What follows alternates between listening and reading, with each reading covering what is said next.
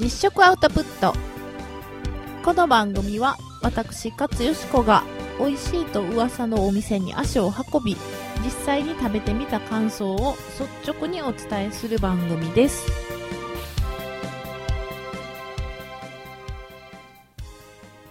はい皆さんこんばんは。実食アウトプット勝よしこです。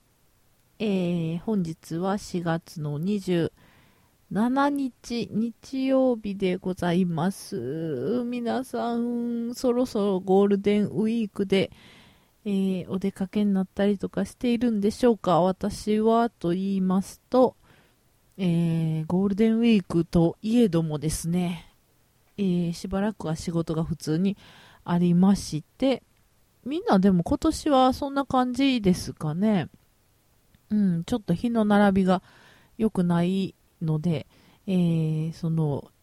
ダイナミックにね休める人っていうのは限られてると思うので、えー、十何連休とかいう人はね本当にあの自分の置かれてる立場のありがたみを感じていただければなと思う今日この頃ですが、えー、ただ私のようなですね、えー、日雇い自営業者は、お仕事がある方がむしろありがたいという側面もございますので、えー、何も休めることだけが幸せじゃないよな、と、えー、自分に、そして同志の皆さんに言い聞かせつつ、えー、今月来月も頑張っていこうぜということでもう言ってる間に5月ですね。早いですね。うん、なんか、あっという間ですね。本当に、あの、1月は行く、2月は逃げる、3月は去ると申しますが、と、昔、えー、校長先生が朝礼で言ってたのを思い出し、うん、小学校の時はそんなか？そんなすぐか？と思ってたけど、結構大人になってみると、えー、なんて言うんでしたっけ、この、なんて言うんですかって覚えたこともないんですけど、子供の時は1年が長く感じ、大人になるにつれ体感時間が短くなっていく法則みたいなのありますよね。うん、本当にあの、ひしひしとそれを感じております。このまま行くともうあっという間に死んでしまうんじゃないかなと思いながら、えー、日々、享楽的に過ごしておる今日この頃でございますが、えー、っとですね、なんとなく家の掃除をしておりまして、いらんもをどんどん捨てていこうと思ってるんですけれども、あの、本当に片付かないところって、もう、本当にね、あの、それこそ小学校の時ぐらいからずっと、片付かない場所がありまして、あの、文房具入れみたいな引き出しをね、常々あるわけですよ。で、小学校の時はあの、学習机の引き出しがそうやったり、今もあの、サイドテーブル的なものをね、作業机の横に置いて、そこに、えー、まあ、ペンとか、ハサミとかカッターとか定規とかいろいろ入れておりまして、えー、まあ、フリーペーパーを作ったりするときに使うとか、えー、なんか書くときに使うとか、ペンもいろいろあるじゃないですか。普通のボールペンも何種類もあったりとか。もうその引き出しがね、片付けられない。もう多分一生このぐちゃぐちゃのまんまやっていくんじゃないかなと思うぐらい、だってね、なんかクリップとか、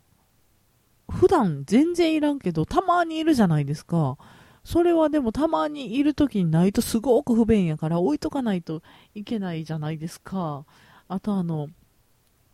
パンチ、穴あげパンチとかも、たまに年に何回かいるけど、ないとすごく不便やから、いるでしょ？ホッチギスもたまにいるからいるでしょ？うん、ハサミは結構な頻度で使うし、蛍光ペンとかもたまにあったら、やったってなるし、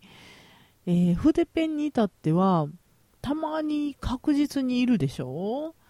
あの、お祝いとかね、お悔やみとかなんか書くでしょ？うん。で、なんか、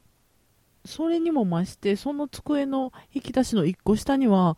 あの、この10年ぐらい、デジタル系のなんかそういうもんが増えてきて、何のやったか分からへんケーブルとか、これ何入ってんやろっていうようななんかちっちゃい記憶媒体とか、もう、どうしていいかわからない。うん、だから、どうしましょうと思って。なんかね、思い切ってそういうのポイポイ捨てれる人は本当羨ましくって、捨てれないんですよね。なんかね、もしかしてまた使うかもって思う時があって、えー、まあ捨てれないんですけど、服とかはね、割と簡単に捨てれるんですよ。なぜなら買うことが好きだから。うん。新しいの買うにはもう捨てないとしょうがないから捨てるんですけど、ただね、その文房具のこの引き出しは本当に、このぐちゃぐちゃと一生付き合っていくのかと思ったらもうゾッとしますけども、それで普段は見て見ぬふりをしていますね。うん。あとなんやろ、あの、説明書とか、保証書とか、もうそれも結局、あれでしょ？カラーボックスの一段ぐらい全部使っちゃうでしょ？なんかね、生きるって荷物が多いよね。うん。ぐちゃぐちゃっとしますよね。でもまあそんな、そんな、こんなも含めてですよ。ね。うん。もうちょっと頑張ってできるだけ捨てれるとこまで捨てよう。と、えー、決意を新たにしております。なんか、あの、実験アキレスというフリーペーパーを作ってるんですが、それがやっと入稿できまして、ただちょっとあの、今ですね、ゴールデンウィーク進行ということで、えー、印刷がちょっと時間がかかっちゃったりとか、普段よりね、時間かかっちゃったりとかしてしまいまして、というのもそもそも私の入稿が、えー、作業がちょっと押し押しになっていたのが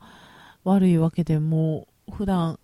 足を向けて寝れない広島の、えー、金沢印刷さんには何の落ち度もなく本当に素晴らしい、えー、印刷所さんなんでね同人誌とか作ってらっしゃる方、えー、ぜひ金沢印刷さんをご利用いただけるとね、えー、多少恩に報いることもできるんじゃないかなと思いつつですよ。先週私がここで、えー、お話ししたことをもし覚えてらっしゃる方がいらっしゃったら本当にね、もう忘れていただきたい。というのも、先週、えー、非常に最近、会食が立て込んでおると。で、えー、肉ばかり食べていて、えー、来週は質素、倹約を胸に、えー、お野菜中心の生活をします。と申し上げたにもかかわらず、結局今週もね、なんか打ち上げとか、顔合わせとか、なんかそういう、えー、飲み会、えー、ね、会食続きでございまして、全く胃が休まる暇がない。という一週間でしたよ、本当に。あの、以前、こちらのラジオでも話したと思うんですが、チャリウッドという大阪梅田茶屋町という地区がございまして、その茶屋町を中心にしてみんなで盛り上がり、盛り上がりましょうというような、えー、町のイベントがあって、それの、えー、メインコンテンツであるところのチャリウッドチャリウッド王国、えー、失われた3つの秘宝という謎解きゲームをですね、えー、私、制作に携わらせていただきまして、そのチャリウッドの打ち上げがあったでしょ？あと、4月からちょっと、えー、携わっている番組の内容が変わりまして、えー、新しいスタッフの方々と出会う、そんな、えー、機会があったので、その辺の、えおニューな方々と会食があったでしょ？ううん。それでね、普段はそんな、あの、いつも言ってますが、えー、バイク移動なのでお酒は飲まないようにしていて、本当にあの、お酒を飲むと大変恥ずかしい状態になるので、その、自分が酔っ払ってウェーってなってる状態を人に見られるのが本当に恥ずかしいので、できるだけその、ね、えー、いや、ちょっとバイクなんで、ということを言い訳などに使いつつ、えー、お酒は人前ではできるだけ控えているんですが、まあ結局ね、家で一人で飲んで酔っ払って、その状態でなんか人にメールしたり電話したり、ウェーってやってるんで一緒なんですけどね。なんかよりそっちの方が、えー、立ちが悪いような気もしますが、なぜかね、今回のその、えー、新メンバーたちとの顔合わせの場に、えー、私、徒歩で行ってしまいまして、家の、まあまあ歩いて行ける距離だったので、それがもう運の尽きですよ。いや、ほんとね、あの、飲み放題付きの中華コースみたいな感じだったんで、えー、まあまあ、そう言われたら飲んじゃうじゃないですか。で、まあ普段そんな飲まないビール、ハイボール、チューハイあたりをね、えー、いただきまして、もう本当に最初のうちは超ご機嫌だったんですけど、で、超ご機嫌で、なんか、多分ね、なんか、えー、こんな人やったん？がっかりみたいに、がっかりするほど普段からそんな期待をかけてるってこともないんですけど、えー、なんか、げんなりみたいな感じに思われたんじゃないかな。でももうそのことは忘れようと、えー、固く胸に誓っていたんですが、もう今ここで起こっていることは順番に右から左と思いながら、えー、飲んで騒いでウェーってやってたんですけど、もう途中から、とにかく横になりたくなってしまって、でもその座敷とかじゃなかったんで、あの、中華の円卓やったんでね、あの、横になるわけにもいかず、なんか横に座った人に、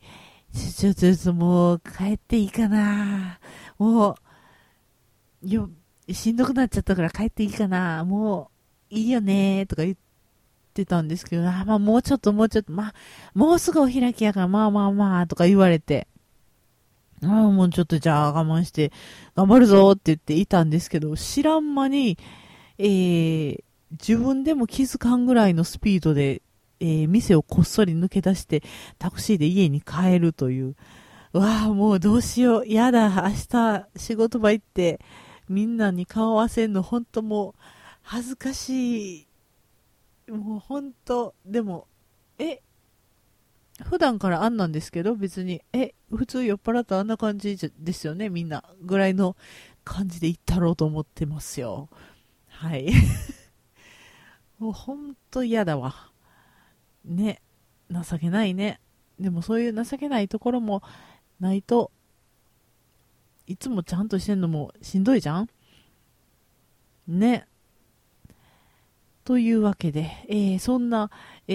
ー、酔っ払って辛かった私ですが、先日ですね、まさにそんな私にふさわしい、えー、ワールズエンドという映画を見に行ってきまして、えー、と、事前に聞いていたのは、イギリスのコメディですと。面白いよみたいなノリで、えー、見に行ったんですけど、もう、わはは、面白いみたいな、バカだなみたいな感じで見れると思って、えー、行ったんです。あの、ワールズエンドというのは何かと言いますと、まあ、バーというかパブの名前で、イギリスのその田舎町でね、えー、12軒のパブがある。ビールが飲めるお店があって、で、その、それぞれのお店で、えー、ビールを飲んで回るという、えー、12軒回るという、えー、世界一周的な、えー、なんて言うんでしょう、そういうチャレンジを若い時にやったけど、えー、うまく行かなくて、途中でもうみんな飲みすぎてバタン、バタン級になっちゃって、で、も結局12軒回れなかったんだよ、最後のお店、ワールズエンドにたどり着けなかったんだよ、っていうことを心残りにしていた大人が、えー、またその頃のメンバー集まって、12軒回ろうぜ。って言って田舎町に集合するというところから始まる、えー、物語なんですが、これがね、いやー、なんか、ちょっと途中から、まあコメディはコメディなんですけど、小川なんかちょっと思ってたんとちゃう、えーみたいな状態になって、えー、まあまああの、驚きと、えー、面白みの融合と言いますか。うん。ちょっとなんか、何の先入観もなく見に行ってほしいな、みんな。面白いよっていう感じの映画でしたよ。わーってなるんでね。えー、で、そのまあ、ビールをめっちゃ飲むみたいな映画なんで、見てるとめっちゃビール飲みたくなるんですよ。で、えー、見終わった後に、あそこに行きまして、あの、グランフロント大阪の地下にある世界のビール博物館に行きまして、ビール、この辺でビール飲めるとこどこやってなって、まあもちろんビールが飲めるとこはいくらでもあるんですけど、あの梅田のスカイビルの近くでね、あの、まあせっかくだからちょっとイギリスのビールというか、いろんなビール飲めるとこ行こうよということで行ったのが世界のビール博物館だったんですが、なんか事前に私の、えー、評判、前評判で聞いてたのは、どうも世界のいろんなビールが飲めるけどめっちゃ高いみたいな話を聞いてて、で、行ったんですよ。で、行ったら、あのなんと、ワールズエンド見た方、えー、限定で割引がありますみたいな感じで、えー、なんか、館内というか、そのお店の中でワールズエンドのちょっと抜き、抜きっていうか、なんて言うんやろ、えー、抜き素材、なんて言うんだ、いえー、と、ちょっとピックアップしてある、なんていうの？フラッシュ映像。そのワールドエンドが見たくなるような、えー、何箇所か抜いた映像がずっと流れてたりとか。で、そんなん流しながら、ワールドエンドを特典みたいな感じで、えー、ちょっと、ビールが、ワンサイズ大きいのが、ちっちゃい方のサイズの値段で飲めますよ、みたいなのやってたりとか。で、えー、まあ、私はそのイギリスのビールと、あと、期間限定の桜の味のする春っぽいビールです、みたいな、えー、やつといただきまして。で、えー、みんなそれぞれ3人で行って、それぞれ2本ずつ飲んで、で、えー、っと、ソーセージとかハムとか、えー、お肉の盛り合わせと、あと、あれ何やったかな、スモークサーモンか、のサラダ仕立てみたいなやつを頼んだんですが、そんなね、めっちゃ高くなかったですよ。2000いくらぐらいで、ビールが、なんか瓶ビールとか、あの、輸入物のね、ちょっと変わったやつとかやったら、1本1000円、1000いくらとかするんですけど、私たちが頼んだのはそんなめっちゃ高くもなくって、うん、いっぱい、7、800円ぐらいのものをいただきまして、それと、ちょっとおつまみぐらいの感じでいくと、そんな、すごい額にはならないんです。ただもう、ガッパガッパ飲みたいんや、俺は、みたいな人にはちょっと、えー、高くつくか、あるいは物足りないかというぐらいの感じかなと思いますので、えー、いろんな味をみんなで回し飲みして、味見して、みたいな感じで、まあ、えー、そういう楽しみ方ですかね。で、その後、上の1階にあるカンテでケーキ食べて、チャイ飲んでみたいな、もうまさに私たちもそうしましたけど、そういう、なんか、穏やかなお酒との付き合い方をする人のお店としては割といいんじゃないかな、楽しいんじゃないかなと思いましたよ。うん。まあそういう世界のビール博物館に行ってきました。あとですね、先日というか昨日ですね。昨日は、えー、謎解きイベント2つ行ってまいりまして、えー、お昼はお昼で、シングルズ、毎月やっておりますね、シングルズの謎解きにお昼行き。で、えー、シングルズに行くときは、シングルズの中で、えー、そのマスターの池上さんという方がカレーを作ってくれて、その根菜カレーを食べることができるんです。売ってらっしゃるんですけど、池上さんのカレーもね、あの、ほんまあの、実家のカレーみたいなカレーで、えー、で、なんか、時折、えー、今回はなんかタケノコが入ってたりとか、なんか、ごぼうとか人参とか、ごぼうじゃないか、大根とかね、なんか普段あんまり具に入れないようなのが入ってて、それはそれで美味しいんですが、えー、梅田のシングルズというバー、日替わりマスター製のバーなんですけれども、えー、そこでイベントが行われているので、その東通りの果てみたいなところに行くんですけど、近くに大戸屋がありまして、えー、私はあの大戸屋の爆弾丼が、まあ、大好きというと嘘になりますが、割と好きなんですよ。で、大戸屋の爆弾丼の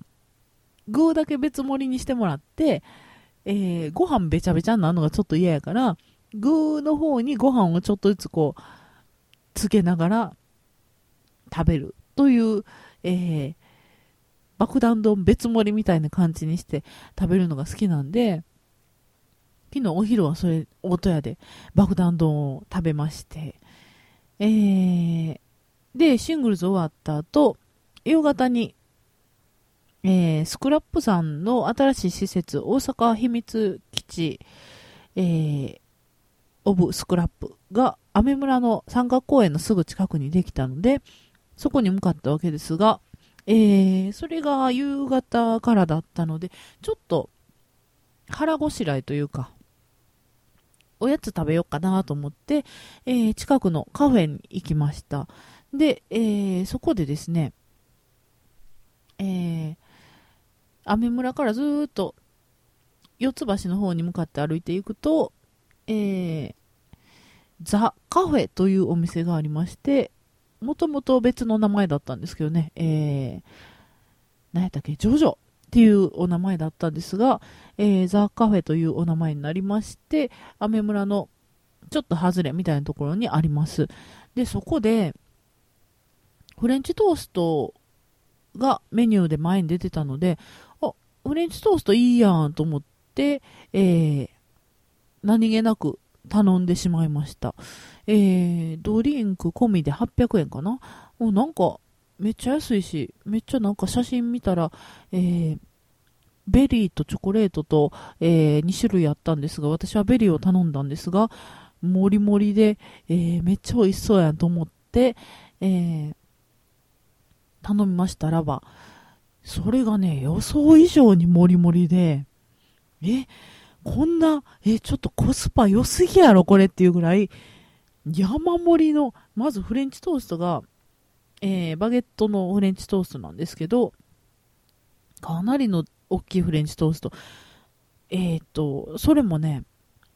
えー、あったかくって、周りサクッとしてるけど、中、えー、卵液がジュワーみたいな、美味しいフレンチトーストなんですけど、それに生クリームが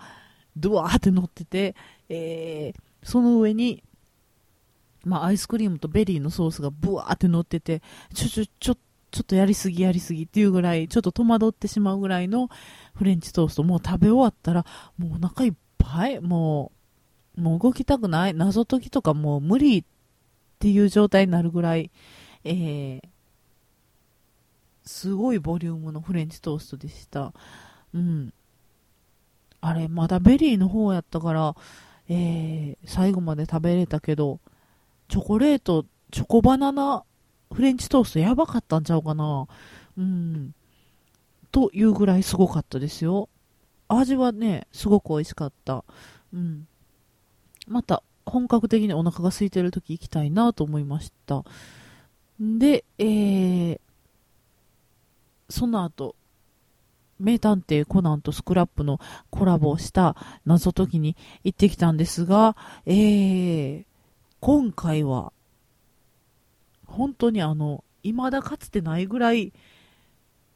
手も足も出ずねえ。それでも脱出とかしちゃう人いるんだからね。びっくりですよね。なんかあと一歩ぐらいのとこまでいつも行くんですけども全然あと何歩やねんぐらいの。わあなんか逆にすがすがしいや。全然無理だった今回みたいな。えー、もう今日のことは忘れましょうっていうぐらいの終わった瞬間ね。うん。非常に逆にこう、すがすがしい気持ちになりまして、えー、